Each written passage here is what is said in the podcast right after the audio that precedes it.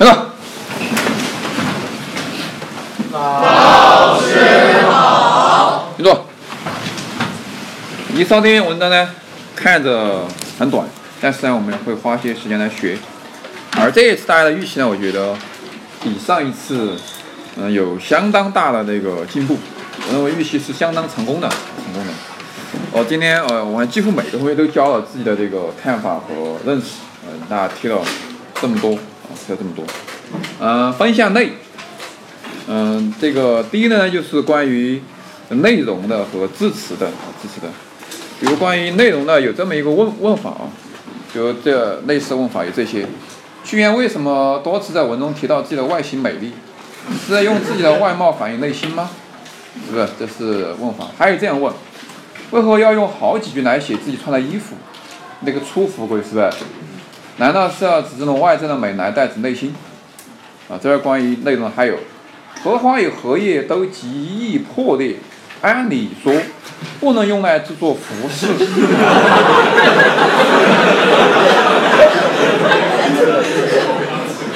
诗人写字契合以为一，及芙蓉以为裳，什么意思？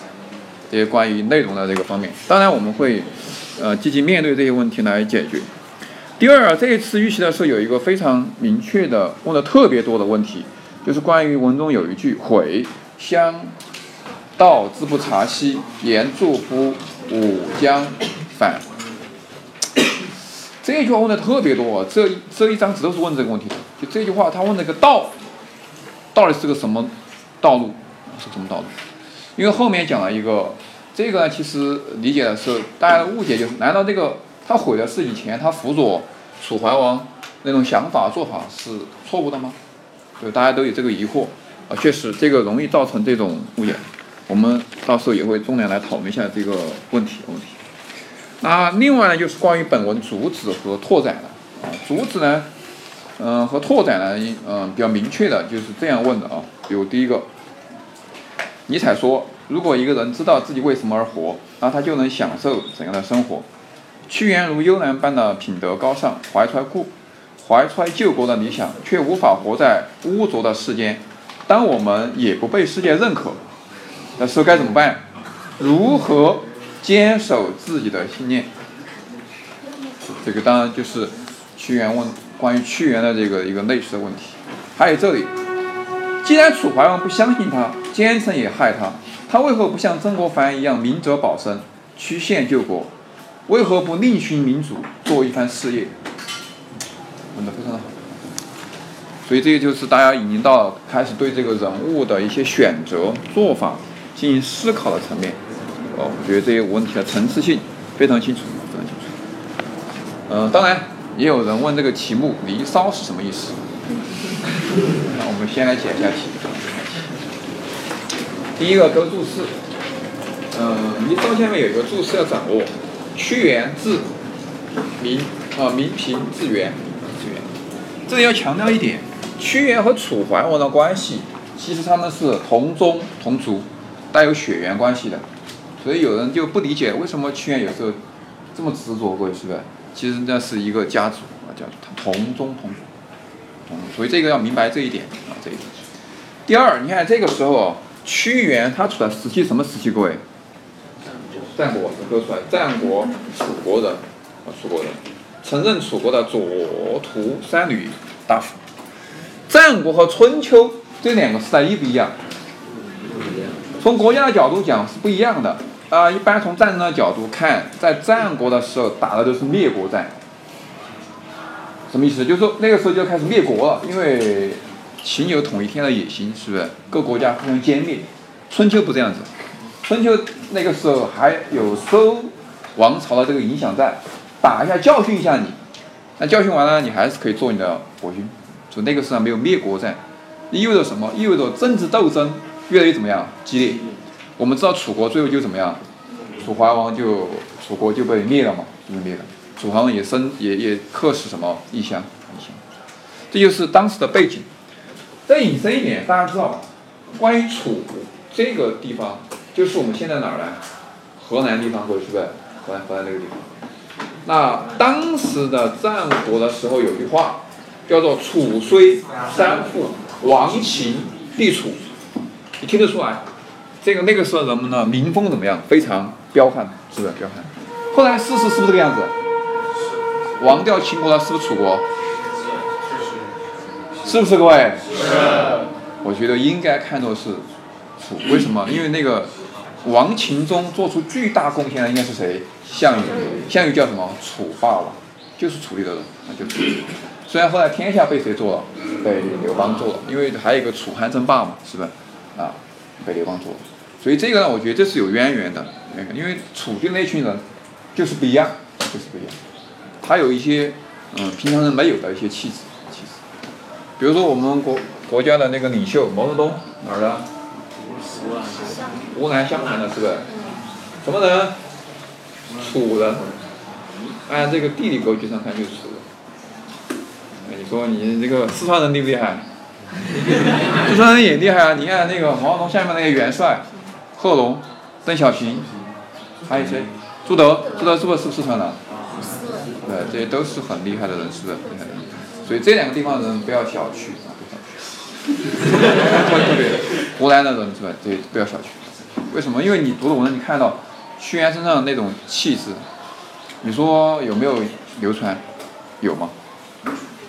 大家说个笑话就是，楚地的那些地方河里的鱼都吃了屈原的那个肉，然后每一条鱼都有那些忠肝义胆。所以大家明白这个方位啊，方位。好，下面继续勾出来，楚辞收录了战国时期楚国屈原、宋玉的作品。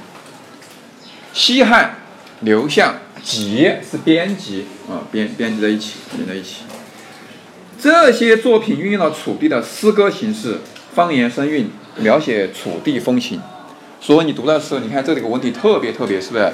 里面出了些什么字特别多？诗啊、西呀这些东西特别多，啊，你不用管它，其实就是楚地的什么方言，大家明白这一点哦。我们四川有没有方言吗？特别多嘛？各位是不是？特别多。那你说普通话是不是特特别的有表现力？各位，不见得，是不是？普通话绝对不是最有表现力的语言。如果最有表现力的语言应该是粤语。粤语里面的音调好像也比普通话多两个呀，它是六个吗？九个？九个是不是？所以粤语歌应该比普通话唱歌好听，各位是不是？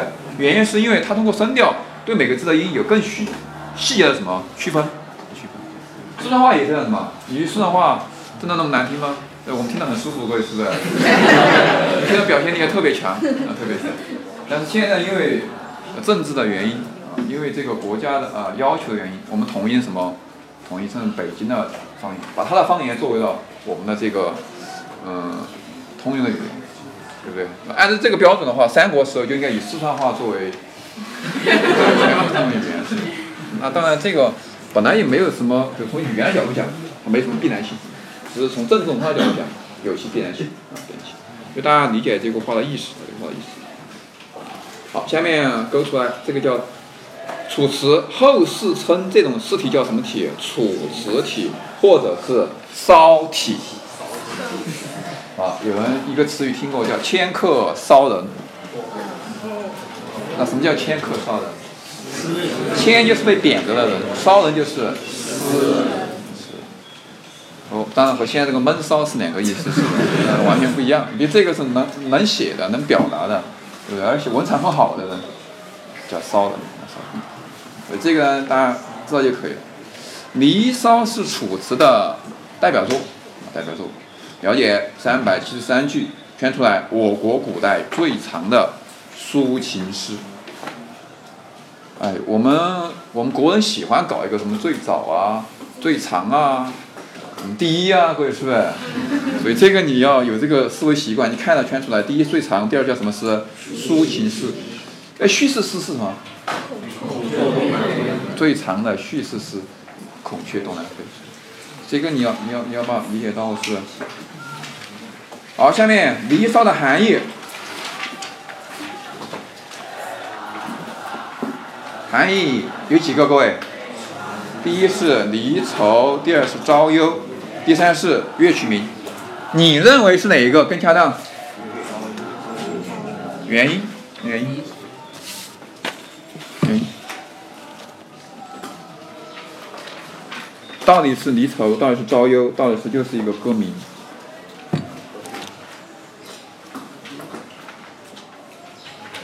嗯，那好吧，这个问题我们先放着，因为其实这三个理解都说过去过，是不是？都说过去。那我们学完了以后，我们再回个看，那根据这个这两节的内容，到底什么比较恰当？好，这是解题说这么多。下面进入文章内容，我们先来看第一个部分。第一个部分，嗯，我们就直接请人起来口头翻译。第一部分大家思考这么两个问题。第一步从哪儿？从常太息以眼替息，一直到虽九死其未悔。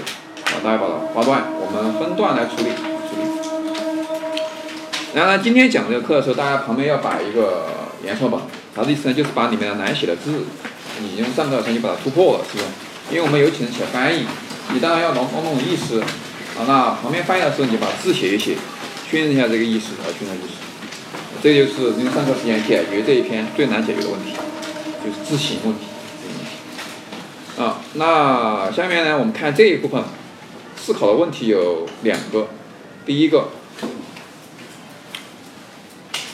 民出现了一次哀民生之多见的民，看到没有？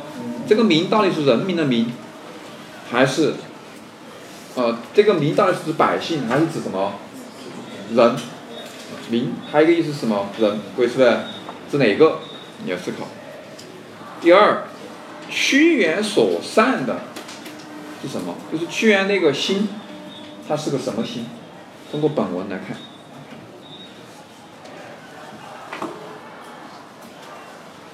这就是这一个要思考的问题。那现在我就叫人起来翻译，我们就推进原文。